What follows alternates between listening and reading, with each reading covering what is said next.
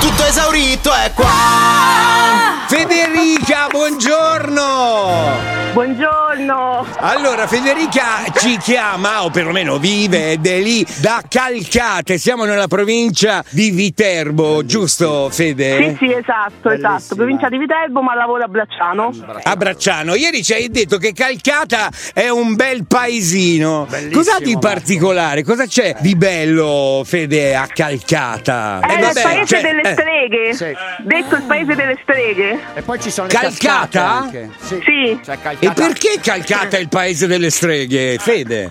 Allora, io premetto che sono di Roma, Sì. mi sono Sì. spostata post matrimonio e quindi ho trovato questo paese dove- che mio marito è di lì e mi è Ok. sempre stato detto che era, det- che era chiamato il paese delle streghe, forse per le sue caratteristiche case un po' così arroccate, queste cose un po' Cioè, calcata così. Mamma mia, deve, deve essere bellissimo, arroccato Molto, sulle molto. rocce. I miei bambini crescono comunque in Che un bello, bel certo. ambiente Bellissimo. e mi è Ok. sempre stato detto che era chiamato il paese delle streghe, forse per le sue caratteristiche case un po' così arroccate, queste cose un po' Cioè, calcata così. Mamma mia, Sì, deve, sì. deve essere bellissimo, arroccato Molto, sulle molto. rocce ed è la- il paese delle streghe. In realtà è, è considerato delle streghe per due fattori. Anzitutto Sì. perché è un elemento della tuscia molto, ehm, molto medievale e quasi oscuro nel vederlo, è su una rocca, è molto Sì, bello. sì. E dall'altra parte si facevano dei riti magici all'epoca e in questo paese, a Calcata, si, trova la, si trova la cosiddetta porta, poi magari gli abitanti mi correggeranno, io ci sono stato solo una volta,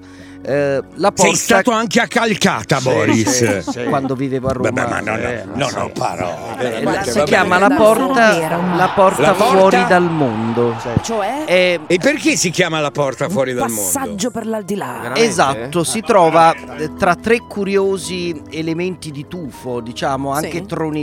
Troneggianti, eh, che si affacciano sui monumenti del paese e ci sono anche delle chiese in questi luoghi. Questa triangolazione Sì. un po' spirituale, un po' mistica, esoterica, Sì. dà l'idea che possa essere un luogo di attraversamento tra il mondo dei Mamma vivi mia! e il mondo dei morti. Ma ce ne sono molte altre di storie, visto che Beh, questo certo, paese ha delle cantine, dei garage che un tempo Non erano farci paura, basta, non usare quella voce. Mi viene in mente quello che fa il programma là sull'Ete 4 Voyager, lì, quello che fa vedere che entra adesso stiamo entrando nella piramide. Pensate che una paura? volta. Scusa, Sì, mi fa paura. paura. Pensate che una volta qua i morti venivano seppelliti io.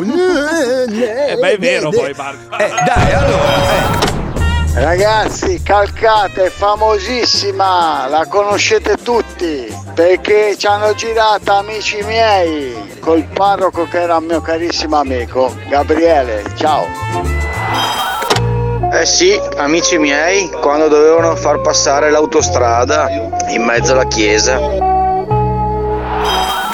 Capitano, fai parlare Boris! Voglio sapere cosa ci sta dentro le cantine! A colazione!